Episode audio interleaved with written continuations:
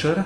Moje meno je Michal Horecký a ja vás srdečne pozdravujem tu z Bratislavského knihkupectva Artforum na Kozej ulici na debate o dvoch výnimočných knihách, ktoré mám v rukách. Jedna je Nemecká jeseň od Stiga Dagermana a druhá je Východopruský denník Zápisky lekára od Hansa Grafa von Lehndorffa. A mám tu aj so sebou vzácnych hostí.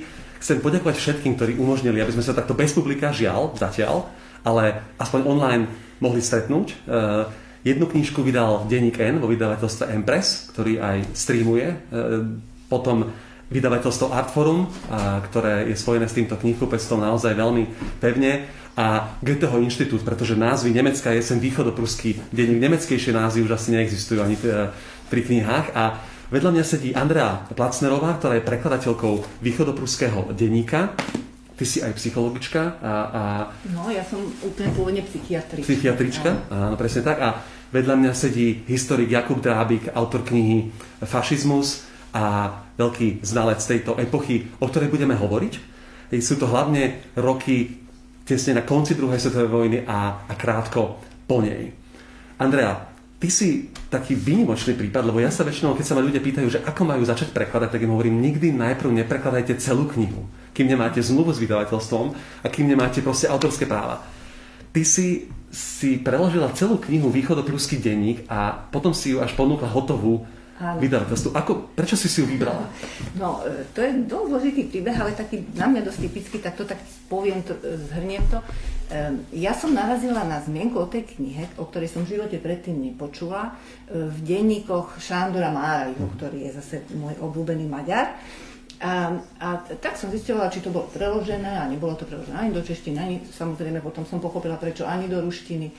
Nikde som to nenašla, akorát v angličtine hádam, a tak som písala nemeckému kamarátovi, či ju nemá, alebo či by mi ju nezohnal, on ju hneď poslal a prečítala som si ju a bola som teraz nie ako hotová, lebo je to veľmi, veľmi ťažké čítanie, ale zdala sa mi e, medzi všetkými knižkami, ktoré hovoria o vojne, o zle, o agresivite, ktorá mňa teda aj z toho môjho hľadiska veľmi zaujíma, e, tak sa mi zdala vlastne plná humanizmu, plná takej nádeje nejakej.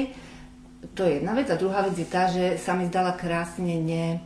E, neškatulkujúca, ne, hovoriaca o kolektívnej vine, nehovoriaca o tom, že tí sú zlí tam, tí sú dobrí a, a tak, a že to bolo veľmi o tej ľudskej stránke, fakt o tej psychológie. Pre mňa to je knižka o psychológii, aj všetkým hovorím, všetkým svojim kolegom, to si prečítajte, to je povinné čítanie pre psychológov.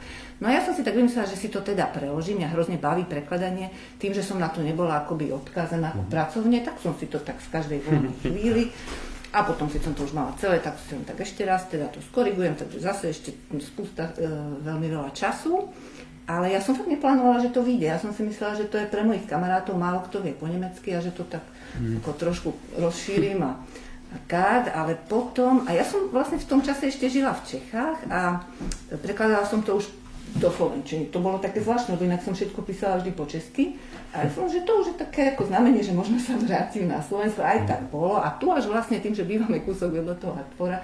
A ešte kamarátka Lucia Piusi, spomeniem ju, lebo má v tom veľmi prsty, že to vyšlo, tak tam hovorí, že im to tam zober. A ja som zobrala a oni povedali, že super. Keď sa na to pozrieš z hľadiska jazykového, tak je to naozaj v podstate denník. Je to, je to, sú to zápisky lekára, ktorý je civilný lekár v Königsbergu, vo východnom Prusku, ktoré patrilo do, do nemeckej ríše. A je rok štyridsaťpäť, je, je najprv zima, potom postupne jar a, a blíži sa záver vojny. A tam vládne taká veľmi zvláštna atmosféra. Ten text vlastne vznikol, keď sa mu podarilo po rokoch vrátiť späť do západného Nemecka, kde začal vlastne takú druhú časť svojho života, ešte veľmi úspešnú. A povedz nám niečo možno o tej rodine, z ktorej on pochádza, lebo to bol taký šlachtický rod. Áno, vieš, ja zase toľko až tak strašne veľa neviem, ale um, viem, že to, čo on tam prezentuje a čo sa zdá byť trošičku, tak ako si predtým sme si hovorili, že trošku je to také priklášané, že mm. oni antinacisti, ale zdá sa, že naozaj, že oni naozaj absolútne ako od začiatku, ešte keď aj to nevyzeralo, že by vojnu mali prehrať, tak absolútne ako odmietali tú nacistickú ideológiu a, a e, klasický klasický šlachtický nemecký rod sa mi to zdá, ale možno tu len poviem, že je veľmi zaujímavé, že ja keď som to prekladala, tak som si našla Pozerala som, či na internete náhodou ako pé dé ef forma alebo niečo, aby, aby to bolo ľahšie. A našla som tam celú knižku prepísanú od nejakého Nemca, tak som akoby prekladala podľa toho a potom, keď som to kontrolovala s knihou, tak som si všimla, že ten Nemec tam povynechával určité pasáže a to boli všetko pasáže také agresívne, také, že polovačka alebo... A, ale myslím, že to bol klasický nemecký šlachtický rod so všetkými ako nemeckými v úvodzovkách vecami, ale až tak veľa o nich neviem. Viem o nich akurát, že naozaj, že aj tie, ten jeho strýko a prastrýko, že sa ako fakt angažovali, že boli vyslovene proti Hitlerovi, tam organizovali nejaké spiknutie, ktoré sa nepodarilo, tam boli popravenia a tak. Tam vlastne išlo ten Stauffenbergov atentát na Hitlera v roku devätnásťštyridsaťštyri v júli, myslím, že to bolo, kde časť príbuzných tejto rodiny sa do toho takisto zapojila. Viem, že aj matka vlastne tohto lekára, ktorý, ktorý je rozprávačom. Len takú možno ako zaujímavosť, fun fact, ako sa dnes hovorí, že z tejto rodiny okrem iného pochádzala tá slávna modelka Véruška. Krásna. Krásna žena, ktorá si zahrala v Antonioniho Zväčšenine, kde má takú kultovú úlohu a je to taký ikonický obraz z dejín kinematografie, tak ona vlastne, jej mama takisto bola popravená v súvislosti s týmto atentátom, ktorý sa žiaľ nevydaril a tá šľachta sa vtedy začala akoby odvracať už od tej hitlerovskej tvrdej politiky, alebo tušili, že, že koniec vojny je blízko.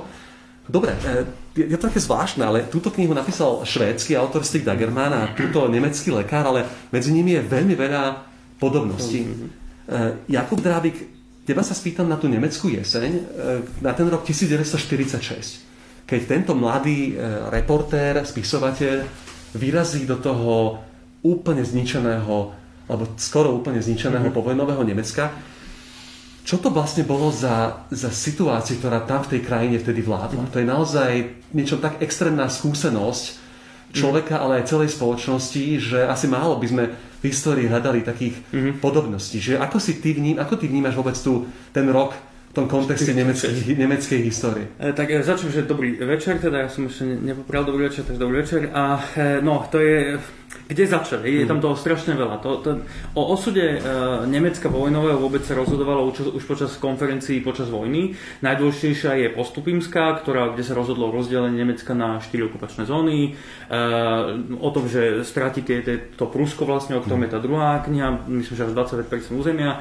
No a rozhodlo sa o jeho štyroch dé. O denacifikácii, demilitarizácii, dekartelizácii a demokratizácii, ktorú chceli ako keby, že spojenci e, aplikovať tieto politiky Na, na, nemeckú, na nemeckú spoločnosť, ktorá v tom čase bola naozaj ešte stále veľmi pronacistická, ak to mám takto povedať.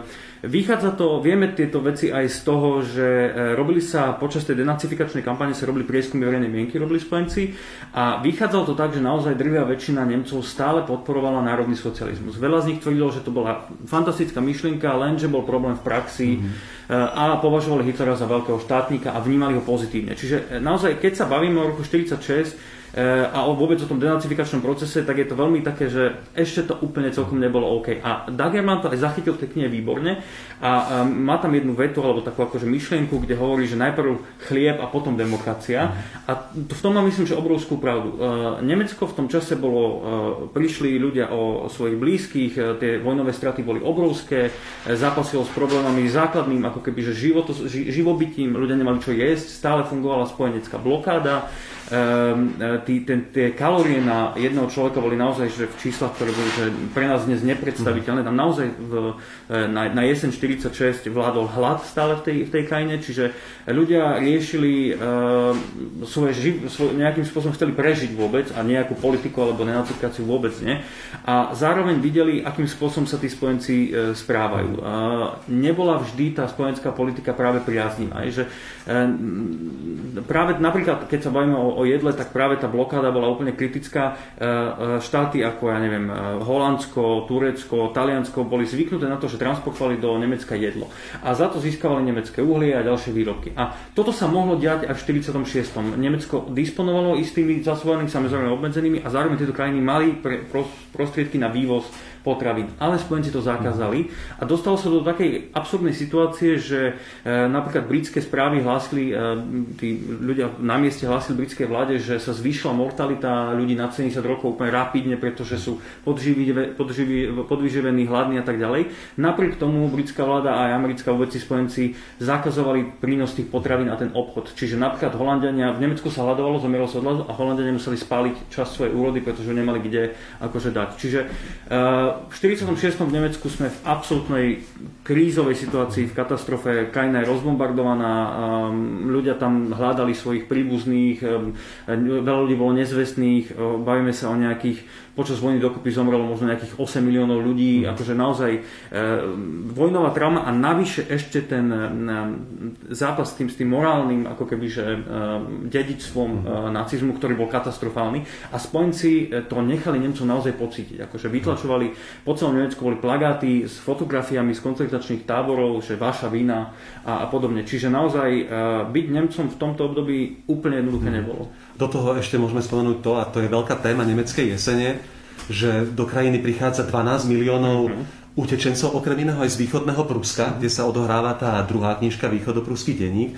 Vlastne krajina je, a to priznám sa, že pre mňa boli aj mnohé nové informácie, ktoré on mal skutočne z prvej ruky mm-hmm. ako svedok, že aj v rámci toho samotného Nemecka to ľudia vnímali veľmi zle a, a dokonca robili všetko preto, aby ich spolková krajina nemusela tieto vlaky, ktoré prichádzali často dokonca peší ľudia, uh-huh. aby ich nemuseli príjmať. A čiže krajina bola úplne preťažená vlastne nefunkčnou správou na, na, na všetkých možných úrovniach. Uh-huh. A ako ty, ako historik, ktorý často pracuje proste naozaj s dátami, uh-huh. máš nejaké svoje metodológie, tvoja kniha je presne na tom postavená. Ako pre teba... E, Sú, ako interpretuješ takéto typy svedectiev, ktoré, ktoré vlastne, pre mňa podľa mňa to má aj veľkú sociologickú hodnotu, mm-hmm. že aj, aj takú antropologickú, lebo ten Dagerman si všíma hlavne tých ľudí mm-hmm. v okamihoch krízy. Je to pre teba obohacujúce takéto, takéto typy knížiek čítať? Absolútne. Ja si ja spomeniem výrok jedného profesora Romana Holeca z Filozofickej fakulty. On raz hovoril, že tých ako keby, že vecí, že dát a historických kníh môžeme načítať koľko chceme, ale keď už načítame dosť toho, jediný spôsob, ako naozaj pochopiť tú akože atmosféru, je začať čítať beletriu a tvorbu tých ľudí v tom, v tom období. Čiže pre mňa obidve tieto knihy sú veľmi cenné, ako keby, že aj z toho, z takého toho pohľadu, že, že po, môžem pochopiť tú atmosféru v tej, v tej krajine. A tí utečenci, to, boli, to bol obrovský problém, ktorý si spomínal, ktorý veľmi citlivo vnímali Nemci v západnom Nemecku a boli proti ním. Zároveň tých dvanásť miliónov ľudí, to, to je obrovský akože počet ľudí, to, oni si tiež prešli poriadnym peklom. To, to vysídlovanie z, našich, z našeho územia, aj z územia Československa, Poľska a ďalších krajín bolo naozaj veľakrát drastické brutálne. A veľmi brutálne. A dve také zážitky, ktoré mám ja, mi napadli. Keď som ešte študoval v Čechách, tak preniklo na verejnosť také video, nejaká pani proste celý čas mala nahrané video, držala v tajnosti, až keď zomrela, tak sa dostalo na verejnosť. A to bolo video, kde ako keby, že akým spôsobom sa Česi tesne po vojne vyrovnali s Nemcom. A bolo to naozaj brutálne, jazdili tam nákladiakom po telách, niektorých ešte živých. Akože naozaj tí Nemci, ktorí boli vysídlení, boli všetci braní dokopy ako tí zlí nacisti. Čo samozrejme takto čierne-bielo to nebolo. Bolo tam veľa ľudí, ktorí boli proti nacistický odboj, ktorí boli proti Hitlerove, tak ďalej, ale tuto nikoho nezaujímajú a proste všetkých vysídlili. No a druhý zážitok, ktorý mám, je, keď sme boli nedávno, minulý rok, s kolegom na výskume v koncentračnom tábore Flossenburg. A to je koncentračný tábor, ktorého časť je dnes ako keby múzeum a druhá časť na takom kopci, na tom kopci sú domy normálne civilných ľudí. A ja keď som tam prvýkrát prišiel, tak si viem, že to je naozaj zvláštne, že na mieste koncentračného tábora majú tí Nemci vily a zároveň sa vlastne výhľad z ich domov je na zvyšok toho koncentračného tábora, ktorý tam je ešte aj s tými väžami. Ale potom mi bolo veľmi rýchle vysvetlené, že to sú sudeckí Nemci, to sú pozostalé ako kebyže následujúca generácia tých sudeckých Nemcov, ktorých keď donesli do Nemecka, nikto ich tam nechcel a tak skončili v koncentračných táboroch. Čiže oni žili v tých istých barokoch a už tam proste tie rodiny zostali, pretože nemali kam inám ísť. Čiže naozaj tá situácia tých, tých utečencov absolútne katastrofálna a celé to Nemecko bolo po vojne, že naozaj v, v, v krízovej situácii. Andrea, viem, že sa ponáhľaš za svojim dieťaťom, ale ešte sa spýtam vlastne jednu vec, že čo mňa pri tom východoprúskom denníku fascinovalo, bolo to, že vlastne začína sa na jar štyridsaťpäť, alebo v zime štyridsaťpäť, keď vlastne vojna je de facto prehratá. Oni tam žijú akoby v akomsi zvláštnom takom ostrove, až, až, až, až geograficky to takmer pripomína ostrov, sú akoby úplne odrezaní od tej západoeurópskej reality a, a dostáva sa k ním len veľmi zlomkovito to, čo sa deje, že vlastne už Rusi postupili k Odre a že už prekračujú, blížia sa k Berlínu.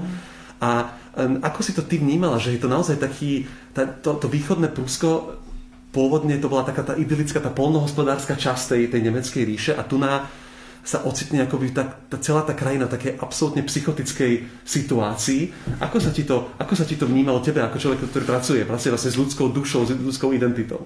Uh, jednak toto, ale tá knižka ako celosť, ja som nad tým rozmýšľala cestou sem, že si hovorím, či ma vlastne prekvapila tá kniha tými reakciami, tým zlom a, a tým vytesnením a, a tým tou snahou veriť práve v tej situácii, keď tam žili na tom svojom od, odčlenenom ostrove a verili, že naozaj ten Hitler má super plán, že ich nejako príde inakade a ja tomu z toho historického hľadiska nerozumiem, ale a že skutočne boli tomu ochotní veriť um, a že sa mi to zdá vlastne strašne všetko pochopiteľné. Toto všetko je známe v súčasnosti, v každom jednom živote, každý človek v tohto kúsoček niekde zažívame. No, tam je to také koncentrované, preto sa mi to zdá mm. hrozne dôležité takéto veci čítať, okrem toho, toho historického kontextu. Mm. Ako tá terminológia, vlastne tie historické názvy, všetky nemecké, ty tam máš aj niektoré mapy v tej knihe, čo je veľmi dobré, je to taká pomôcka pri tom orientovaní.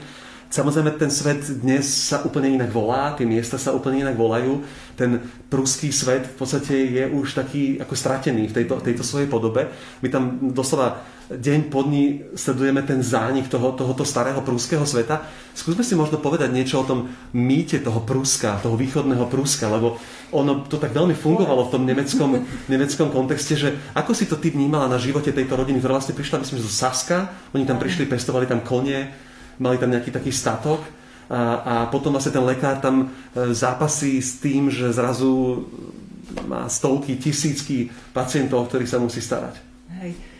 Uf, vieš čo, zase sa mi to zdá také, neviem to takto stiahnuť na toto konkrétne, čo hovoríš, ale zase sa mi to zdá, že, to, že toto celou knihou sa prelína to, že si vykorenený, že mm. zrazu si niekde úplne inde má si nejaký status, ktorý nemáš, bol si mm. lekár, prídu Rusi, ktorí sa bavia najviac tým, že sa zrazu bicyklujú, v živote nevideli bicykla, že úplne ako by tie kontrasty obrovské, s ktorými sa podľa mňa on vyrovnal, aspoň teraz s tým odstupom času, ako to popisuje, lebo myslím si, že veľa tých zápisov je robených dodatočne. Mm-hmm. Niektoré časti tak mm-hmm. pôsobia, že to nie je to, že tam bol pod stromom schovaný a písal, že naozaj po rokoch. Ale aj tak to má stále tú autenticitu a, a to je z toho dobre cítiť. A myslím si, že to je to umenie e, prežiť v týchto krízových, absolútne nepredstaviteľných mm-hmm. situáciách ten, taký ten odstup a taká tá schopnosť vlastne flexibilne sa prispôsobiť proste novej situácii. Mm-hmm. Andrea, ja ti veľmi pekne ďakujem, že si bola aspoň na chvíľku spolu s nami a dúfam, že zostaneš verná prekladateľstvu z nemeckého jazyka, že si nájdeš popri iných svojich činnostiach čas. A ja hneď poprosím, ak ho tam niekde máme v zákulisí, tak by som poprosil Miroslava Zumríka, práve pre ďalšieho prekladateľa. Dobrý večer, Miro. Som rád, že si tu spolu s nami. Miroslav Zumrík je prekladateľ germanista a prekladá aj z poľského jazyka, napríklad knihy Mariusza Szczygieła, ktorého sme nedávno mali na Slovensku na Bratislavskom knižnom festivale. Autora naposledy si prekladal nie je, jeho, jeho non-fiction, ale aj preložil z nemčiny napríklad nemeckú Jeseň. Dostaneme sa k tebe, ale Jakub, ešte by som sa vrátil k tomu a k tým podobnostiam týchto, týchto dvoch svetov. Um, to Nemecko v tom roku štyridsaťpäť, tých posledných týždňoch a mesiacoch vojny, je naozaj ako krajina v apokalypse, mm-hmm. kde, kde proste uh, sa do absolútneho extrému uh, vyhrocuje nenávisť a taká mm-hmm. akoby posledná snaha nejako zvrátiť ten už v podstate mm-hmm. nezvrátiteľný priebeh vojny. A tá nemecká spoločnosť akoby je podľa mňa na hranicu toho, čo akokoľvek, aká spoločnosť môže ešte, môže ešte utiahnuť. A potom nastáva nejaká taká brutálna cenzúra, cezúra, cezúra nejaký, nejaká až ruptúra v tom vývoji a, a začína sa nejaká taká povojnová fáza. Um, keď, sa, keď čítaš lekára a jeho zápisky a myslíš na to, čo tá nemecká šľachta prežívala vlastne z očí voči tomu režimu, ako si to ty čítal? Ako, to, ako vôbec táto, títo príslušníci tejto starej feudálnej vrstvy, ako oni vnímali nástup toho nacistického mm. režimu a ako si ty chápal túto postavu lekára? Mm-hmm. No, to je strašne komplikovaná otázka, ja to skúsim nejak zjednodušiť. Všeobecne tá nemecká aristokracia nemala k nacizmu a Hitlerovi nejaký veľmi pozitívny vzťah. Ale to, to neznamená, že by boli nejakým spôsobom zásadne proti expansionizmu a tak. Časť nacistickej ideológie, ktorá hovorila o tom, že treba obnoviť nemeckú silu v Európe, že treba dobiť nejaké územie na východe, Lebensraum a všetky tieto veci, to malo veľa spoločného s nemeckou šľachtou. Keď sa pozrieme na medzivojnové obdobie a na a, také hnutia ako konzervatíve revolúcion, a v ktorom mimochodom bol ten Stauffenberg, ktorého sme spomínali ako predstaviteľ takéto aristokracie, tak m, boli to oni, kto prišli s výrazom Dritten Reich, teda Tretia ríša, boli to oni, kto hovorili o tom, že nejaké územia na východe treba preto, preto Nemecko a tak ďalej. Čiže oni mali relatívne blízko k, tým, k tomu nemeckému militarizmu a expansionizmu, ale nacizmus spočiatku považovali za proste vulgárny, s Hitlerom nechceli nič mať, proste, teraz sme sa o tom aj bavili, to bol proste rakúsky desiatník, nejaký sedlák, proste, ktorého nemohli oni v žiadnom prípade brať ako sebe rovného, čiže mali veľmi negatívny ten postoj a to sa týkalo aj veľkej časti armády. Lenže, keď sa pozrieme na hitlerovskú zahraničnú politiku, spočiatku to bola séria fantastických víťazstiev. Pripojenie Rakúska, Anschluss, protektora Čechia a Morava, vznik, proste okýpenie toho Československa, potom Blitzkrieg v Polsku, Blitzkrieg vo Francúzsku a zrazu si povedali, že asi teda na tom nacizme niečo je a začali ho viac menej podporovať. Nie akože celým srdcom, ale páčilo sa im to, že Nemecko je pánom v Európe a podobne. Toto sa začalo lámať niekedy v roku štyridsaťtri štyridsaťdva, keď prišli prvé porážky. Stalingrad, zároveň bol, a to si málo ľudí uvedomuje, zároveň bol veľmi podstatný Midway, kde Japonci zaútočili na, na celú svoju flotovú na Spojené štáty. Veľmi skrátke Spojené štáty so šťastím vyhrali túto bitku a to znamenalo pre Nemecko, že Spojené štáty si udržujú, udržia politiku Europe first, že nemusia sa otočiť celou svojou silou na Japonsko, ale budú stále trvať na tom, že najprv porazíme nacizmus, potom vybavíme Japonsko. A toto znamenalo pre Nemecko vojnu, ktorú nemohlo vyhrať. A toto bolo už v roku štyridsaťdva jasné, čím ďalej tým väč- väčšiemu počtu ľudí. No a Stauffenberg, podobne ako ďalší títo šľachtici, ako keby chceli zabrániť e, totálnej deštrukcii Nemecka. Chceli udržať aspoň časť z tých dobitých území, časť toho dobitého Polska, Rakúska a tak ďalej. Čiže toto bola ich ako keby že politika. A takto ja čítam trochu aj tohto e, Lehndorffa, že um, je to veľmi cenný historický prameň. Tie jeho opisy tých, tej situácie sú úplne fascinujúce, spôsob, akým tam vôbec ľudia sa správali v tejto kataklizme totálnej, že niektorí boli fanatickí nacisti, niektorí boli až šialení alebo takto. Zároveň ale mám pocit, že eh, časť vecí aj nepovedal, ktoré by sa tam celkom úplne nehodili. Čiže treba to brať aj kriticky tým, ako, ako, ako každý denník. Čiže takto nejak. Ja mám hlavne trošku pocit, že on tak tým, že sa sústredí vlastne na opisy toho, čo sa, ako to mesto Königsberg mm. sa rozpadá pod mm. tým bombardovaním a tých bojoch a, mm. a zároveň potom, čo tam naozaj hrozné robia tí príslušníci Červenej armády, mm. ako tam nastane naozaj taká, taká absolútne brutálna mm. situácia z očí voči civilnému obyvateľstvu. No, no. Tak trošku podzabúda na nemeckú zodpovednosť a na nemeckú vinu a skôr uh, to je také niečo, čo by, mm-hmm. trošku vytesnenie treba aj pripomenúť naozaj, že to vzniklo až po vojne, keď sa mu podarilo vrátiť, vrátiť domov. Dobre, východopruský denník sme trošku spomenuli. Mm-hmm. Miro Zumrík, Nemecká jeseň. Už tu bol príbeh toho, ako sa prekladateľka Andrea Platznerová rozhodla, že najprv preloží celú knihu, potom bude hľadať vydavateľa. Myslím si, že ty už nie si v tejto pozícii, ty sa tomu venuješ profesionálne a prekladáš pomerne veľa a pravidelne. A dostal si ponuku, alebo komu napadlo vydať nemeckú jeseň aj v slovenčine? Lebo existuje český preklad, ale kniha stále zostáva menej možno známa, než by si zaslúžila. Jasné, dobrý večer ešte raz. Ja som sa naozaj, teraz je to väčšinou tak, a veľmi sa mi páčil príbeh toho, že si človek preloží najprv niečo do zásuvky a potom pripomenú k nejakú hotovú vec. Ja som šiel tou klasickou cestou, že mi prišla ponuka z denníka, z denníka M od Moniky Kompanikovej, že majú túto knihu, ktorá ma veľmi, ešte som ju predtým, vtedy som ju nečítal, ale veľmi ma potešila tá, tá nadchla, tá predstava, že by som sa mal venovať prekladu Stiga Dagermana, ktorý bol jeden z prvých, ktorého sme skúšali čítať počas štúdia švedčiny. A pristupoval som k tomu s veľkým takým rešpektom, pretože je to jeden z tých klasických švédskych autorov, ktorý doteraz vychádza doteraz je analyzovaný v literárnej vede. Patril k tzv. Generácia štyridsať, doslova štyridsiatnici, fertiotalisterna. To sú tí, ktorí akoby to gro tvorby mali v štyridsiatych rokoch minulého storočia, ale ktorí sa práve zaoperali alebo sústredili na jednotlivca v takej jeho až takej nejednoznačnosti alebo takom, také neuchopiteľnosti mm-hmm. toho, že človek je zároveň milý, zároveň schvaľuje veci, ktoré v konečnom dôsledku vedú povedzme k vyhľadzovacím táborom a tak. Takže um, ja som sa tej možnosti veľmi rád chytil. Mm-hmm. Ten Dagerman je taká naozaj veľmi zvláštna postava svetovej literatúry. Dnes už môžem povedať, že je taký klasik, ktorý teraz vlastne cez angličtinu prežíva taký návrat na, do, do povedomia mm-hmm. milovníkov, milovníkov dobrej literatúry. Jeho poviedky vychádzajú v mnohých svetových jazykoch a, a ako sa vlastne stalo, že Dagerman sa dostal do Nemecka v tomto roku práve, lebo to bolo veľmi nezvyčajné. A viem, že on mal nejakú nemeckú manželku, mal, mal tam vlastne príbuzní, ktorým pomohli vôbec takúto cestu po tejto, po tejto zničenej krajine zorganizovať?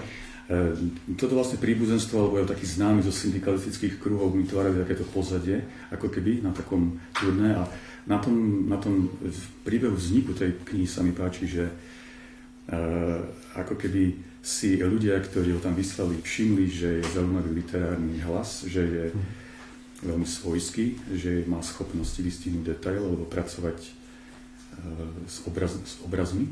A tak ho vlastne vyslali tam ako takú ako liter, literárne spracovanie toho, čo by sa z toho dalo získať po, po stránke takého reportážneho, alebo to, čo je ako taký pekný e, zmiešaný žáner literárna reportáž, ktorú máme vlastne aj zastúpenú čoraz viac aj na Slovensku. Čo je, čo je vlastne taká tá stredná cesta medzi tým držať sa len toho, čo vidieť, čo je fakt, čo mi ten človek povedal, a zároveň do toho do, dodať istú takú mikrohistóriu, to čo vlastne tie dáta, ktoré sú nevyhnutné, ktoré potom, toto je to kvantitatívne, a k tomu vlastne potom prístupí ten pohľad z dola, z tej, z tej ulice, ktorou sa nedá ísť a, a podobne. A to je zase to kvalitatívne. Akoby, um, ja. Máš pocit, že tá kniha v tom Dagermanovom živote zohrala nejakú takú zvláštnou úlohou, pretože tam naozaj, keď sa vráti potom do toho Švédska, tak e, akoby veľmi skoro dostane taký blok akoby autorský, ktorý mu už potom v podstate do konca života sa nedokáže naozaj začať znova naplno tvoriť, nič väčšie už nedokončí. Máš pocit, že to nejako súvisí s touto, s touto extrémnou skúsenosťou, ktorú mal tam, lebo, lebo akoby tá kniha znamenala nejaký koniec jednej takého veľmi intenzívneho, skoro desať rokov veľmi intenzívne tvoril, napísal niekoľko románov, hier, divadelných, bol pomerne úspešný a potom zrazu táto kniha a stop. Myslím, že aj v tých vlastne priradených, napríklad v českom vydaní, v českom vydaní nie je časť komentárov, akoby, čo sa mi páči ako také, možno taký, taký prínos, že vlastne z tej, tej slovenskej verzii bola zachovaná aj tá časť komentárov, kde sa reprodukuje dobová recepcia toho, keď postupne vychádzali v denníku Expressen ako, a potom nakoniec v knižnej forme tejto reportáže, ako to jeho švédsky kritici literárni súčasníci vnímali. A tí vlastne zdôrazňovali, že je, že, že je dobré, že sa do istej miery oslobodil od toho existenciálneho, symbolického, symbolistického, s čím sa spáľali napríklad také tie predošlé romány ako Had, Ormen alebo Dom, da, dom das Ö, ako ostrov odsúdených, mm. kde vlastne to, e, bol pohltený tou fikciou, ktorá mala akoby nábeh, že byť zároveň konkrétnym príbehom, začal za nejakým takým symbolickým obrazom človeka ako takého. A tuto bol konfrontovaný s biedou, ktorá bola reálna, mm. e, od ktorej sa nedalo odstúpiť ako od toho písacieho stola. A e, zrejme, zrejme mu to možno akoby otriasol takýmto poetickým alebo osobnostným univerzom a zároveň sa držal tej svojej optiky, ktorú nakoniec aj tá literárna kritika ocenila, že je to povedzme dar sústrediť sa na nejaký detail, napríklad to, že preplnené vagóny sú plné ľudí, ktoré, ktorí keď si sadajú, tak sa na nich sype pôda so zemiakou. Hm. A to sú napríklad veci, ktoré v tej veľkej, v tej veľkej histórii nemajú Či som inak jeden český historik, co sa volá Jiří Padevět, mm-hmm. ktorý vlastne sa práve za, zaoberá takými akoby momentkami, mm-hmm. ktoré my si vieme za, ako, nejako za, zatriediť do tej veľkej histórie, ale vtedy sa to žilo ako mm-hmm. bežný život. A skrátka, zrejme vtedy e, mu tak bol, bol, bol nútený prehodnotiť to svoje e, poetické univerzum, z čoho už sa veľmi asi e, nevedel dostať. A je to zároveň čosi, čo je, by som si dovolil utvrdiť, že je istým príznakom tejto severskej literatúry. Spáchal vlastne samovraždu, potom mal, myslím, že iba koľko? Bol veľmi mladý ešte, tridsaťjeden rokov, no, a hej, hej. Ja by som ešte možno spomenul, že v slovenčine máme ešte jednu knihu od Dagermana, Popálené dieťa, v preklade mm-hmm. Teodóry Chmelovej. Vynikajúci, veľmi zaujímavý román, ktorý vyšiel asi pred, možno, že to pätnásť rokov a žiaľ úplne zapadol. Ale, ale keď ju nájdete, tú knižku niekde v antikvariáte, rozhodne odporúčam a, a teším sa, že Dagerman sa znova vracia do slovenského kontextu. Jakub, takou kľúčovou témou podľa mňa tej nemeckej jesene je to, čo sa potom desaťročia ešte po vojne v Nemecku riešia, to je nejaké také akože svedomie nacizmu. Mm-hmm. Um, Dagerman si tam aj dosť tak satiricky uh, robí také poznámky o tých denacifikačných procesoch a vôbec o tých snahách uh, spojencov, uh, o to nemecké vyrovnanie sa s tou nedávnou minulosťou a je to také niečo až také tragikomické čítanie, mm-hmm. že vlastne on kohokoľvek stretne z najrôznejších spoločenských vrstiev a, a, a prostredí, tak vlastne nikto nebol nacista. No, no, no, no. Tak ako to už tak asi v tých diktatúrach chodí, mm. že keď to padne, tak uh, málo kto povie, že ja som bol fanatický stúpenec a, a, mm. a tak, ale, ale tu na naozaj je to také až, až to chvíľami má taký komický efekt mm. pre čitateľa. A, a aké to vlastne bolo vtedy, že, že si spojenci povedali, tak spomínal si tie štyri dé, že jedno z nich bola denacifikácia. Mm. Uh, Ako si to predstaviť v praxi? Že čo sa teda začalo v tej spoločnosti diať? No, ja myslím, že jedna z tých vecí, ktorú tam on veľmi dobre postrehol, je to, že bolo, že bolo, a to je charakteristické podľa mňa pre celú denacifikáciu, jednak, že bola neefektívna a že bola nespravodlivá. Uh-huh. A to myslím, že je úplne že symptomatické pre, pre vôbec celý ten proces. Spojenci sa postupne dohodli na tom, že idú vybudovať demokraciu v Nemecku a že potrebujú teda denacifikovať ľudí, potrestať vinníkov. No lenže potom, keď sa pozreli na, na dáta, na pevné dáta, zistili, že to úplne také jednoduché nebude. en es dé á pé mala približne osem až osem a pol milióna členov, čo je obrovský, obrovský počet ľudí. A možno nejakú, bavím sa o nejakých desať percent nemeckého obyvateľstva. Takže ak toto dáte preč do, do väzení, nemáte ani kapacity na väzenie, nemá kto učiť v školách, no, keď chceli zavrieť všetkých učiteľov, tak ste, že nemá kto učiť v ďalšom semestri. Čiže toto úplne celkom nešlo. A navyše en es dé á pé alebo nacizmus bol, bol totalitárna ideológia. To znamená, že sa snaží obsiahnuť všetky zložky, funkcie života každého človeka. Ovládať v komplexnosti, v totalite toho človeka. A to sa robí cez rôzne spolky a organizácie. A keď sa potom nacisti pozreli na tie spolky a organizácie, napríklad Deutsche Arbeitersfront, to bolo odborové hnutie, ktoré združovalo všetkých robotníkov, to malo dvadsaťpäť miliónov členov. A, a takých organizácií, organizácií boli množstva, študentské spolky, Hitlerjugend, ženské spolky, spolky poľnohospodárov, kohokoľvek. Zrazu zistili, že nejakým spôsobom bolo napojených na nacistickú stranu možno štyridsaťpäť až päťdesiat miliónov Nemcov. A denacifikovať toto mm, už veľmi ako keby, že technicky sa nedá zvládnuť. A vidieť to krásne na tom, že oni začali s tou denacifikáciou koncom roku štyridsaťpäť a už na jar štyridsaťšesť od toho odpustil. Najprv Briti už v januári odovzdali to Nemcom, urobte si to sami, a potom veľmi rýchlo za tým aj Američania.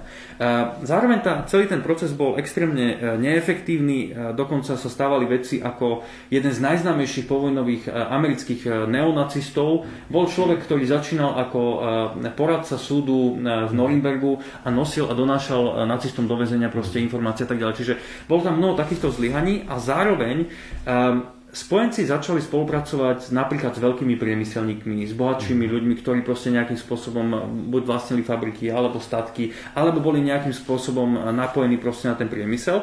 A to opisuje aj Dagerman v tej knihe, že proste tam sa v nejakom domčeku tlačili deviati chudáci, ktorí prežili koncentračné tábory ako odpor voči nacizmu a nakoniec sa tam s bičikom vozil nejaký uh, bývalý nacista. Presne takto to veľakrát vyzeralo. Samozrejme, do, do, niektorí ľudia niekde v niektorých prípadoch sa domohli spravodlivosti, ale ale celkovo to bolo veľmi také pofiderné a to už nespomínam veci ako operáciu Paperclip, myslím, že to je Spinka v slovenčine, kde Američania zobrali všetok ako keby že cenný personál vedcov, technikov. Americký program Apollo mal na starosti Werner von Braun, ktorý bol zároveň tvorcom vé jedna a vé dva tých nemeckých zbraní. Podobná situácia na druhej strane Sovietský zväz, no je, že vykrádal tú nemeckú ako keby že technickú a technologickú a vedeckú kapacitu. Takže ten proces bol neefektívny, veľmi nespravodlivý a v podstate sa dá povedať, že do veľkej miery bol, bola tá denazifikácia neúspešná. Mm. A tie otázky skutočného toho ako keby že vyrovnania sa s minulosťou, ak niečo také vôbec sa dá, to začalo až koncom päťdesiatych rokov. Denacifikačný proces oficiálne skončil v roku devätnásťstopäťdesiatjeden. Vtedy fungovala vláda Konrada Adenauera a ten prišiel, ten veľmi nesúhlasil s denacifikáciou a prišiel s novým konceptom, že musíme my ako keby že sami my Nemci sa s tým nejakým spôsobom vyrovnať. O to sa robilo najmä cez kultúrnu oblasť. A, a veľmi prispeli spisovatelia, Um, ľudia ako Günter Grass, um, Teodor Adorno a ďalší, ktorí proste a týmto spôsobom dnes sa dá povedať, že vlastne Nemecko je zo všetkých tých krajín, ktoré páchali zločiny, vlastne ako keby, že sa dostalo najďalej. Nehovorím, že sa vyrovnalo s minulosťou, lebo to je asi aj úplne celkom nemožné, ale e, urobilo obrovské kroky a dnes je Nemecko ako keby, že príkladom pre ostatné tieto krajiny. Čiže, ale keď sa bavíme o roku štyridsaťšesť štyridsaťsedem, ešte, ešte nie, to ešte nebolo. Jakub Drábik, ja ti veľmi pekne ďakujem, že si si našiel čas prísť dnes večer a vlastne nastane jedna drobná výmena a ja poprosím historika Vladimíra Kopana. Ja ďakujem, že to mohol byť a ďakujem, ďakujem pekne, pekne večer. Ahoj. Vlado Kopán je mladý slovenský historik, ktorý vyštudoval na katedre histórie v Nitre, tam si urobil aj doktorát a veľmi sa teším, že si, že si prišiel. A už keď sme to tu spomínali, tak možno skús nám ty tak trochu objasniť ten kontext toho východného Pruska, o ktorom píšeme, o ktorom sa píše vo východopruskom denníku, že uh, ako to bolo toto historické územie a ako bolo vlastne po prvej svetovej vojne spojené s tým Nemeckom. Dobrý večer. O, tak východné Prusko je v podstate historické územie, ktoré Nemci, alebo teda ten rád nemeckých rytierov dlhodobo expandoval týmto smerom. A v podstate po tej prvej svetovej vojne Nemci, ale východné Prusko sa stalo ako keby enklávou, hmm. pretože cez Gdaňsk a ten gdaňský koridor, ktorý sa potom neskôr stal ako keby tým kameňom úrazu medzi Nemeckom a Poľskom, tak bolo v podstate preťaté to spojenie medzi oboma územiami. Takže Nemci, čo sa týka toho východného Pruska, tak mm, v podstate týmto dostrpeli, že v podstate celé to územie nebolo jednotné a oni v podstate sa snažili cez ten Gdaňsk ako keby pripojiť Nemecku a cítili tam veľkú krivdu, že ten Gdaňsk, hoci teda bol, myslím, že slobodným mestom, mm-hmm. tak že v podstate pripadol tomu Poľsku, alebo on bol pod správou, myslím, že Spojených, Spojených národov, ale napriek tomu teda tam bolo tam také isté trenie. Mm-hmm. Gdaňsk mal naozaj taký zvláštny štatút a bol pod dohľadom akoby medzinárodných síl, ale to, ten východné Prusko sa zmenilo na akýsi taký mýtus už počas toho medzivojnového obdobia, že tým, že tam bola taká tá výrazné poľnohospodárstvo a taký ten akoby pre mnohých zalivo idylický život, viem, že sa tam aj mnohí ľudia ako Thomas Mann kupovali také prázdninové vily a chodievali tam hlavne v lete na, na, na dovolenky a bolo to pre Nemcov také akoby vysnené územie. Akú ale strategickú úlohu vlastne zohráva Tu, to východné Prusko v tom závere vojny, lebo evidentne ako ten východopruský denník práve opisuje situáciu, keď Hitler vyhlási, že Königsberg nesmie padnúť, hej, nikdy, nikdy nesmie padnúť a, a v podstate do posledných dní a týždňov vojny tam ešte prebiehajú brutálne boje. To východné Prusko, myslím si, že ku, ku koncu vojny malo skôr taký symbolický mm-hmm. význam, že Nemci to považovali, alebo teda Hitler, v podstate celé to územie presne ako keby za súčasť ríše, hoci teda bolo oddelené, ono zo strategického významu, keby tie sily stiahli, tie, myslím tie armády, čo tam boli nasadené, tak v podstate by mohli ako keby ten o, útok Sovietov na Berlín lepšie brániť. Mm-hmm. Takže skôr teda to malo symbolický význam. Viem, že napríklad, o, čo sa týka aj civilistov, o, tí nemeckí velitelia, oni chceli zabrániť tomu, aby pod tým tlakom Sovietov začalo teraz veľké množstvo civilistov, ako sme spomínali, to boli milióny ľudí, teraz narýchlo začali utekať. Mm-hmm. A oni chceli evakuovať to obyvateľstvo čo najskôr, aby tam ostali iba vojenské jednotky a tým pádom treba tie zásobovacie línie, aby neboli také preťažené. No No samozrejme Hitler odmietol, lebo to bol nejaký defetizmus a tak ďalej, aby teda o, ako keby nelámal tú morálku toho domáceho obyvateľstva. Lebo ak by sme stratili Prusko, to takto môžem povedať, tak potom akože celá vojna je stratená. Mm-hmm. Vlastne to je zaujímavý úkaz v týchto dvoch knihách, pretože v jednej vlastne opisujeme okrem iného teda pomalý a veľmi zložitý odchod tých e, ľudí z Prúska smerom na západ. To je taký, ako začína to byť taký veľký sen. Je to aj zaujímavé sledovať, že niektorí sa vyslovene sú žhaví sa zachrániť a, a utiec, ale iní úplne apaticky, ako im neveria stále tomu, že reálne tá Červená armáda dorazí, že do poslednej chvíle sú presvedčení, že to je nejaké nedorozumenie alebo nejaký, nejaký omyl. A zároveň tá druhá kniha Nemecká jeseň už opisuje to, že naozaj tým dvanástim miliónom ľudí sa podarí po obrovských peripetiách doraziť nakoniec do toho, do toho povojnového Nemecka. Často niektorí prišli naozaj až keď, až keď sa vojna skončila a boli potom vysídlovaní uh, z toho územia veľmi, veľmi, veľmi brutálne. Um, Ako potom ten pruský mýtus fungoval? On ešte v tom povojnovom Nemecku bol nejako, bol nejako prítomný a, a v nejakom revanšizme, alebo, alebo bola to nejaká téma, alebo to bolo, sa považovalo, že to je už beznádejne stratené? Myslím si, že v určitých kruhoch určite prevládal v podstate taký, jak po prvej svetovej vojne, keď Nemci stratili trebárs to územie Alsaská a Lotrinská a v podstate tých ďalších častí, keď vzniklo Poľsko, tak určite tam prevládal určitý pocit krivdy. Ale tým, že v podstate to obyvateľstvo bolo deportované do Nemecka, tak už tam neboli také tie trenice, prirovnám to napríklad k južnému Slovensku, že teda že je určitá maďarská menšina a tým pádom občas sa niekto toho chytá a začína v podstate hľadať nejaké trecie pole. Uh-huh. A vlastne ten Kaliningrad má dodnes taký akoby špecifický štatút v rámci, aj v rámci Ruska, nie? Je to taký, akoby, také územie, ktoré prešlo naozaj akoby dramatickou, dramatickou premenou. No ten, myslím, že to územie teda okolo Kaliningradu, tak to tak Rusi využívajú v podstate, alebo Ruská federácia a myslím, že to je momentálne to taká veľká vojenská základňa, no, čo je troš, troš škoda, lebo myslím, že sa tam bežný smrteľník sa tam len tak ano, presne tak, je tam vlastne, nedá, nedá sa tam len tak pricestovať. Poďme teda do roku štyridsaťšesť a do nemeckej jesene, ktorá je, ktorá je veľmi temná. Ako to vnímaš jazykovo, keď si na tejto knižke pracoval? Potreboval si si doštudovať veľmi veľa faktografie, alebo vnímal si nejako tie miesta, alebo si si vyslovene stačil so samotným textom a, a nepotreboval si nejakú sekundárnu literatúru alebo nejaké, nejaké detaily k tomu, k tomu priestoru a miest a času? Určite som potreboval, pretože som si uvedomoval, že história nie je možno moja absolútne najväčšia záľuba. Takže som to vnímal tak akoby z toho, že je zaujímavé vidieť istú, istý geografický priestor, úsek histórie, ktorý my vnímame z našej perspektívy, Švéd ho videl zo švédskej perspektívy a uvedomoval som si, že je tam toľko termínov a na počnúť denacifikáciou a denacifikačnými súdmi.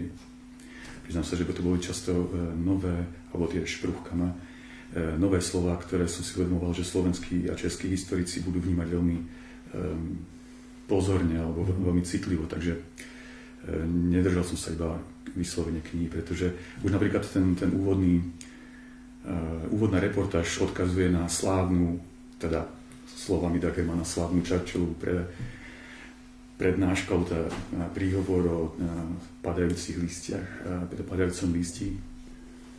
Pre mňa to nebolo až také uh, samozrejme, ako to zrejme predpokladal Dagerman, takže uh, tým, že tam nezahrnul nejaký poznámkový aparát, tak bolo to takéto príjemné prekladateľské detektívne mm. pátranie potom, že na čo to odkazuje, alebo či je to u nás zaužívané ako denacifikačný súd, alebo nejaký...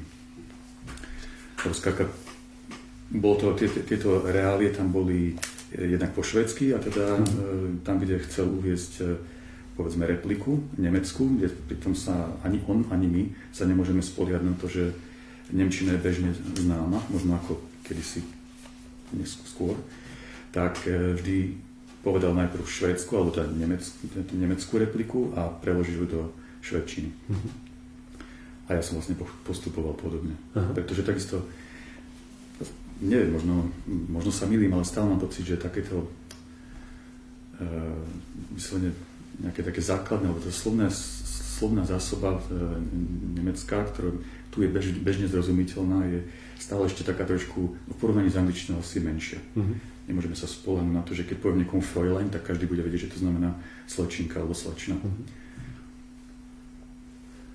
A ty si povedal, že kniha sa končí takou sekciou komentárov, kde vlastne je dobová švédska tlač, mm-hmm. e, tak reaguje vlastne na, tento, na, tento, na tieto texty. Niektorí aj kritickejšie, niektorí naopak veľmi, veľmi pochválne. Um, ja som mal trochu dojem aj z tohto Dagermana, lebo napríklad v samotnom Nemecku táto kniha vyšla až veľmi, veľmi neskoro. Mm-hmm. To je také zaujímavé, že oni akoby nechceli toto o sebe čítať, že, že uh, vyšlo to najprv úplne obskúrne v takom maličkom vydavateľstve a vlastne až myslím, že niekedy v osemdesiatych rokoch to Surkamp vydal, ale kniha sa nedá kúpiť bežne, bežne v nemeckom knihu, nie, nie, nie, nie je takzvaný lieferbar, nie, nie je v distribúcii a je, je to zaujímavé. Ako máš pocit, že švédska spoločnosť vtedy vnímala, nebolo to tak trošku tak, že to dobre padlo tým aj rôznym akoby spojencom alebo, alebo sympatizantom e, s týmto nacistickým režimom, že vlastne sa tá vína hádzala stále viac na to samotné Nemecko, respektíve na tých pár nacistických lídrov? No ja myslím, že Švédi sa tak, nie kolektívne, ale teda z veľkej časti, takisto podvedome možno museli vysporiadovať s tým, že teda oficiálne boli celý čas neutrálni, mm-hmm. ale tak, tak ako to je spracované napríklad v Bergmanovom filme Hamba, tak nejako sa k tej otázke viny alebo toho, že keď sa niekto zachoval nejako, alebo nezachoval nejako, alebo či mohol urobiť viac, tak sa k tomu stále vracali jednotlivci ako národ. A preto je podľa mňa, to bolo pre nich, vítaným svedectvom z prvej ruky od niekoho, komu po literárnej stránke verili. Zároveň je tam taký, taký prvok, alebo čo som si napríklad všimol, že keď sa to vlastne končí, alebo teda sa vracia v tom lietadle po subjekt, alebo teda objektívne mm. nedlhom čase, ale subjektívne mu pripadá akože počas toho pobytu zostarol a vracia sa do toho Švédska, ktoré si predsa len, ktoré nebolo zničené, mm. predstavuje si také po anglicky haven, taká tá nezasiahnutá, alebo menej, rozhodne menej zasiahnutá krajina a domov. Takže pre nich to bolo možno také zaujímavé vo veľkých úvodzovkách exotické. Mm. To je veľmi silná pasáž, kde on naozaj akoby sa mu až nechce veriť, že po tých troch štyroch mesiacoch odchádza a že pristane vlastne v tom v podstate vojnou len veľmi okrajovo dotknutom Švédsku a že, že tieto dva svety môžu existovať takto relatívne blízko pri sebe. Je to, je to jedna z najkrajších pasáží, si myslím, v tej, tejto veľmi zvláštnej reportážnej próze. Vlado, ja by som sa ešte vrátil k tomu, čo začal hovoriť Jakub Drábik v súvislosti s tou denacifikáciou.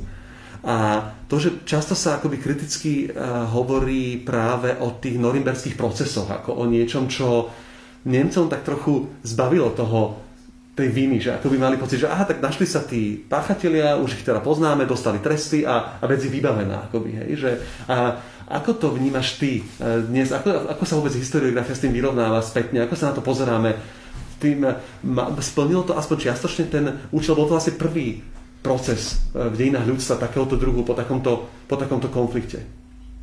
Tak ja to môžem hodnotiť asi z pohľadu iba seba a v podstate si myslím, že určite niečomu to prospelo. O, tým, že tým, ako keby, keby sa vôbec s tým nacizmom nezačali nejak sporiadať, alebo teda nesnažili sa keby ho vykoreniť z toho Nemecka, tak otázkou je, či to Nemecko v súčasnosti, že ako, ako by sa k tomu postavilo a či by ako keby sa snažilo aspoň čiastočne sa s tým vyrovnať.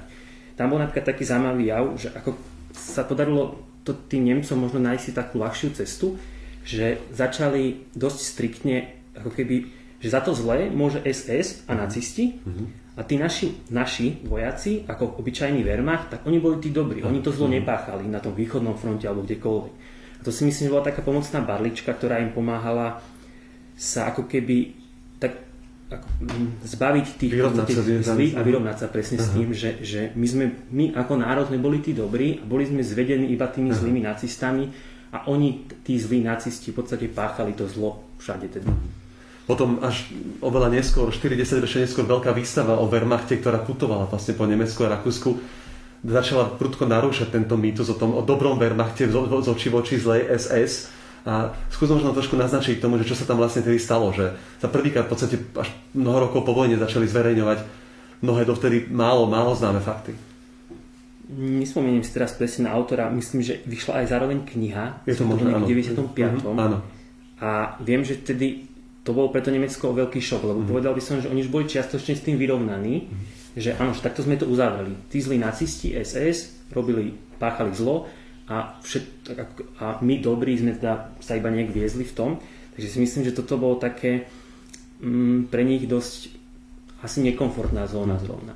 Ja by som to prirovnal možno na Slovensko, že u nás o, treba partizáni sú takáto téma, že dlho boli oni oslavovaní, v podstate celé, celé to obdobie socializmu boli chápaní ako tí dobrí. Až mitizovaní. Až mitizovaní, presne. A potom sa tu objavili nejaké práce, ktoré hovorili, že ale že oni nie všetci, ako samozrejme nedá sa, aj keď sa vrátim spätne k tým, samozrejme k tomu Wehrmachtu, tak nedá sa povedať, že títo boli dobrí a títo boli zlí, našli sa aj tam dobrí, aj tam zlí. Čiže aj pri tých partizánoch určite boli tí, ktorí boli tí čestní, dobrí, spravodliví. A potom boli tí, ktorí tú vojnu využívali na vlastný prospech. Predsa len všetci sme ľudia a každý teda robí podľa seba. No. Mm-hmm. Taká veľká téma tej nemeckej jesene podľa mňa je aj to, čo tiež je také ďalšie veľké tabu tej nemeckej spoločnosti, a to je to spojenecké bombardovanie. Vlastne to si tak človek ani neuvedomí, ke, keď sa tomu nevenuje profesionálne, ale vlastne Dagerman tam príde v tom roku štyridsaťšesť a stretáva ľudí, ktorí už niektorí dva tri roky vlastne žijú v tých doslova jamách, po, v tých kráteroch, často v tých zničených pivniciach. Akýkoľvek prístrešok je dobrý, aby celé rodiny žijú, teda počlenky vo vode. Katastrofálna podmienka, že vlastne tá vojna pre nich akoby bola prehratá už v roku štyridsaťtri, tak povediac v tom ich životnom priestore, kde sa nachádzali, či už to bol Hamburg, neskôr to boli Drážďany. A, ale zároveň akoby toto bombardovanie, ktoré tú krajinu na veky vlastne zmenilo, tak nebolo veľmi tematizované v tej nemeckej spoločnosti. Známe, že napríklad literatúra tak neexistovala desaťročia o, to, o tejto téme. Sebald má o tom takú krásnu štúdiu, kde hovorí, že vlastne uh, nemecká literatúra akoby postihlo také mlčanie o tomto, o tomto bombardovaní. Čo to vlastne bolo? Ako toto rozhodnutie sa, sa medzi tými spojencami zrodilo? Mm, v podstate by som povedal, že spojenci reagovali o, na to, čo za, zažila treba Veľká Británia. Ten nemecký blitz, mm-hmm. keď Nemci útočili najskôr na vojenské ciele Veľkej Británie, neskôr to ako keby zamerali na konkrétne ciele, v podstate či už to bol Londýn alebo iné mesta a samozrejme Coventry. A tam sa poučili na také veci, že továreň viete veľmi rýchlo obnoviť. Mhm. Ale to, čo sa veľmi ťažko v žijúcom a fungujúcom meste obnovujú, sú, je infraštruktúra. Všetky tie, poviem to jednoducho, trúbky, káble a tak ďalej. A v podstate Nemci nemali kapacitu na to, aby dokázali tú Veľkú Britániu zo vzduchu poraziť. Nechcem zachádzať do nejakých vojenských detailov, ale, ale o, naopak Veľká Británia potom s príchodom aj ú es á, oni mali o, v podstate dispozícii techniku, ktorá dokázala hĺbko bombardovať Nemecko alebo nemecké mestá. Aj keď napríklad potom spätne oni keď analyzovali, tak zistili, že tie útoky na civilné obyvateľstvo nezlomili tú morálku Nemcov. Práve naopak, aj, že, aj, že, aj. že ich ako keby posilnili, že to sú tí zlí teroristi. Aj. Oni to aj tak potom teroristické útoky, oni to tak aj. nazývali. A až keď spojenci potom opätovne zmenili tú, tú taktiku a začali teda napadať to najzraniteľnejšie, čo Nemecko malo, to, bol, to boli továrne na výrobu syntetického benzínu, aj. lebo Nemci teda trpeli akútnym nedostatkom pohonných môd. Aj. Tak až vtedy, a vtedy, ako keby sa tá vojna začala lámať, poviem, akože tá vojna bola rozhodnutá, ale v podstate tým dosť urýchlili tú vojnu. Čiže nie tým masívnym bombardovaním civilného obyvateľstva, ako boli teda tie Drážďany alebo Hamburg, ale, alebo teda Berlín, ale skôr teda tým presným bombardovaním tých, tých konkrétnych cieľov. Mm-hmm. Miro, ja by som spomenul ešte jednu takú pre mňa veľmi silnú pasáž z tej nemeckej jesene, a to je Dagermanová návšteva jedného nemeckého spisovateľa, mm-hmm. ktorý žiaľ zostane v tom texte anonymný, nedozvieme sa jeho skutočnú identitu, neviem, či nejaký literárny historik alebo vedec vypátral, že ktorý autor, lebo asi by sa dalo zistiť, ktorý autor to bol, ale niečo mi to taká fascinujúca postava. Ono tam na niekoľkých stranách naozaj tak veľmi plasticky opíše aj tú jeho životnú situáciu. Povedzme si trochu, že čo to bolo za takého, akoby ten človek sa utekal do takého eskapizmu, akoby, že, že nechcel si vôbec prijať tú realitu, ktorej vlastne žije. No, do istej miery je to eskapizmus. Niekto by zase možno povedal, že je to čosi spoločné pre literátu alebo pre povedzme takých bytostných básnikov vôbec, uh-huh. ako keby, uh-huh. že, a to vlastne spomínal tento Mariusz Szczygieł v jednej z tých svojich reportáží o, o českých poetoch, o českých básnikoch, kde hovorí, že básnik je ten, komu pripadá svet mimo jeho básne ako neznesiteľný. Mm-hmm. Že vlastne ten, to nie je ani ten, ten, ten útek do niečoho idylického alebo harmonického, čo by sme sa pod nazvali ako útek v pravom slova zmysle, ale skôr je to také hľadanie Harmo, hľadanie zmyslu, a nie harmonie, ale zmyslu, ktorý, ktoré človeku dokáže poskytnúť písanie. Ja mám teraz v živej pamäti, a teda veľmi rád e, mám celkovo jedného norského autora, ktorý je pomerne obskúrny, ešte aj v rámci Norska. A ako sa volá? E, volá sa Thure Erik Lund, uh-huh. Je to stolár a okrem toho je teda spisovateľ, ktorý píše takým svojským jazykom, a tá jeho posledná taká veľká práca, veľká kniha, ktorá sa volá Identita, je zameraná na to, že ten človek, tá hlavná postava, ktorá má veľký, veľmi veľa prieniku akože autobi- s autobiografiou, ale nemusíme o tom uvažovať ako o autobiografii, tak sa skrátka sťahuje zo sveta. On už tak, či tak existuje mimo sveta, na takom statku, kde žije aj autor. A sústredí sa len na písanie tak toho, čo nazýva ako textová masa. To je vlastne kniha, ktorú číta čítateľ. A práve vtedy, keď zapisuje vety, v tom okamihu, keď ich zapisuje, a tie vety by mali byť čo najmenej, teda čo najnudnejšie, alebo také obyčajnejšie, aby nešiel na trh s nejakým pútavým príbehom, ale skrátka samotná tá činnosť písania mu dodáva zmysel, ktorý mu nevie dodať, ktorú mu nevie dodať, povedzme, nejaká taká, taký ten verejný narratív v bohatej norskej spoločnosti. Mm-hmm. A práve vtedy, v tom okamihu, keď zanáša čosi na, na papier a v podstate komentuje to svoje písanie, teraz píšem to, alebo to, túto vetu som napísal, keď som mal päťdesiatjeden, tak e, táto zdanlivo banálna činnosť je zdrojom pre neho zmyslu. Mm-hmm. A podobne aj tento autor, ktorý sa teda fyzicky stial, alebo teda bol izolovaný, tento nemecký autor, e, mal pocit, že tá klasika, ktorá naozaj asi sa volá klasika nie náhodou, akože literatúra, tak, tak e, mu poskytuje zmysel, ktorý nenachádza v tom vonkajšom mm-hmm. svete.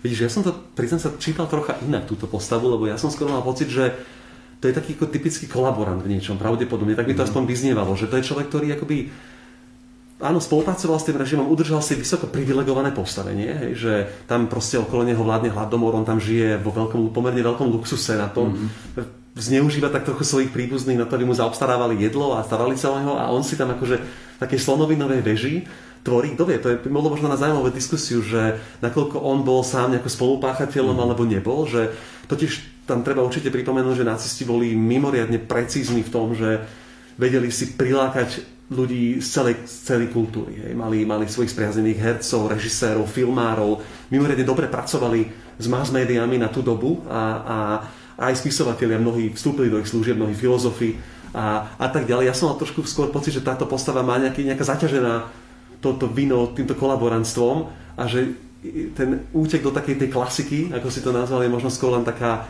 snaha ulahodiť svojmu svedomiu možno trocha, ale, je, ale, ale kto vie. Je to možné. Hej, hej. U mňa v tomto prípade, v tomto prípade pre, prevažujú ten, ten obrazný, akoby, alebo to, čo som si tam z toho odnesol, tak bolo skôr tá predstava toho zámku. E, takže čo by sa mohlo považovať za, za to, za to pličie. Mm-hmm. Mm-hmm. Vlado, ešte možno musíme pomaličky končiť, a, ale ešte sa možno pozrime takou perspektívou z toho roku štyridsaťšesť do tých následujúcich, že kedy vlastne sa tu je v nemeckej jeseni, a potom ani nehovoriac o tom východnom Prúsku, ktoré vlastne Nemci úplne stratili, e, opísaná naozaj taká tá akoby apokalypsa jednej, jednej generácie, a potom postupne tá nemecká spoločnosť aj cez taký ako mitizovaný hospodársky zázrak a podobne, taký ten Wiederaufbau, to znovu, znovu postavenie, znovu obnovenie krajiny, začali taký reštart kompletný. Najprv hospodársky a neskôr, oveľa neskôr aj nejako tak spoločenský. E, čo potom čakalo Nemecko, keď Dagerman ho už opustil? No, ja by som sa skôr pozeral, že, že veľké množstvo v podstate, alebo to, to, čo veľmi dramatizovalo tú spoločnosť, okrem toho, jak Jakub spomínal, okrem toho hladu, je veľké množstvo vojakov, ako keby tých nemeckých, po vojne zostávalo v rukách spojencov. Mm-hmm. O, tam, zajaci, zajaci. zajaci. Doslova nie, niekoľko miliónov zajacov, mm-hmm. či už to bol na strane západných spojencov, alebo Sovietskeho zväzu. A veľmi, veľmi pomaly sa dostávali späť. Mm-hmm. Spojenci, hoci to bolo zakázané Hagskou konvenciou, tak oni ich zneužívali na práce v podstate v priemysle. Oni ich akoby deportovali či už do Anglicka, do Francúzska, tam pomáhali s obnovou krajiny, to isté aj Sovieti. A trvalo niekoľko rokov, kým sa, im, ako keby, kým sa do vlasti vrátili Nemci, či už tých západných krajín, a v Sovietskom zväze to dokonca trvalo až do roku devätnásťstopäťdesiatšesť, kedy sa poslední nemeckí vojaci, bolo to iba pár tisíc mužov, ale kým sa vrátili domov. A to si myslím, že bola ďalšia vec, ktorá ako keby dosť traumatizovala tú spoločnosť a dosť je teda bránila ako keby v tej obnove. A plus samozrejme potom tam máme ten politický vývoj, kedy teda Nemecko bolo rozdelené a trvalo teda až, až do deväťdesiatych rokov, mm. kým sa znovu zjednotilo.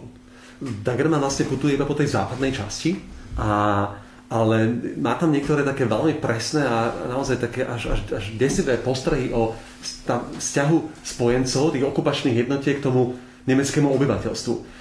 Sú tam také niektoré poznámky, keď si nejakí britskí vojaci medzi sebou hovoria, že ale prečo by sme mali to Nemecko obnoviť za tri roky, keď to môže teda tridsať rokov. Hej? Že nechajme ich, že akoby ich tak trochu aj nechávali akoby dusiť sa v tej, tej situácii, že si oni tak my sme si, ako, si v tej vojne vytrpeli, tak aj oni nech si teraz akože to užijú, že vlastne akoby zámerne teraz nechceli umožniť, aby jazdili vlaky poriadne, hej? Že stále brzdili ten rozvoj tej hromadnej dopravy a podobne, že čo to vlastne bol za vzťah? Ako, e, je známe, že teda to, tie sovietské okupačné zóny to bolo ešte niečo úplne iné, ale, ale aj títo západní spojenci akoby veľmi ťažko si tak iba nachádzali asi vzťah k tým, tým širokým masám nemeckého obyvateľstva. Ja si myslím, že tam bol veľký problém, ako, ako to celé uchopiť. Že, že, že či v podstate o, brať teda všetkých Nemcov ako nacistov, mm-hmm. a teda správajme sa k ním zle, alebo naopak, snažím sa teda triediť na tých nejakých proste zlých nacistov a to obyvateľstvo dobré v úvodzovkách, ktoré sa teda zviezlo s tým. Mm-hmm.